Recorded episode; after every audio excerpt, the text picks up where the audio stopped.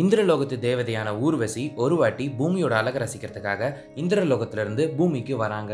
அப்போ ஊர்வசி பூமியில கால் வச்ச உடனே அவங்களோட அழகை பார்த்துட்டு ஜீவராசிகள் எல்லாமே ஒரு நிமிஷம் அப்படியே உறைஞ்சு போய் நிற்கிது மரம் செடி கொடி புல்லுன்னு இப்படி எல்லாமே அவங்களோட பாதம் படாதா அப்படின்னு ஏங்குது.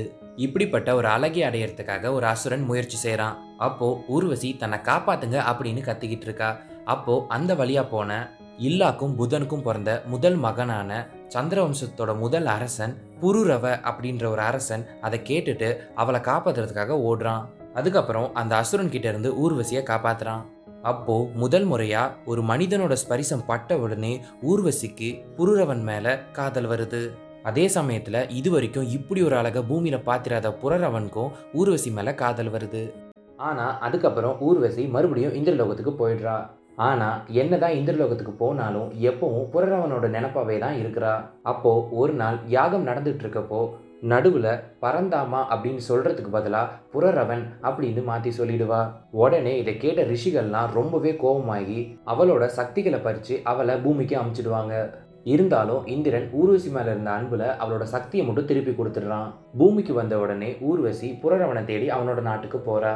ஆனா அந்த சமயத்துல ஏற்கனவே புரரவனுக்கு கல்யாணம் ஆயிடுச்சு. இருந்தாலும் ஊர்வசி புரரவன் கிட்ட நடந்ததை சொல்றா.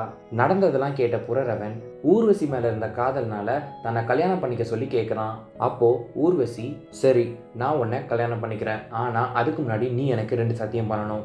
நீ என்னைக்கு இந்த சத்தியத்தை மீறியோ அடுத்த நிமிஷமே நான் உன்னை விட்டு போயிடுவேன் அப்படின்னு சொல்கிறா ஃபஸ்ட்டு என் கூட எப்போவுமே ரெண்டு ஆட்டுக்குட்டி இருக்கும். அந்த ரெண்டுத்தையும் நீ தான் பத்திரமா பார்த்துக்கணும். அதுக்கு ஏதாவது ஆச்சுன்னா நான் உன்னை விட்டு போயிடுவேன். ரெண்டாவது என்னை தவிர உன்னை வேற யாரும் நிர்வாணமாக பார்க்கக்கூடாது.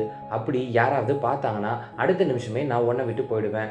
இதுக்கு நீ ஒத்துக்கிறேன்னா நான் உன்னை கல்யாணம் பண்ணிக்கிறேன் அப்படின்னு சொல்கிறாங்க புரரவனும் இதுக்கு சரின்னு சொல்லி ஊர்வசியை கல்யாணம் பண்ணிக்கிறான். அதுக்கப்புறம் அறுபத்தி நாலு வருஷம் ரொம்பவே சந்தோஷமா வாழ்றாங்க.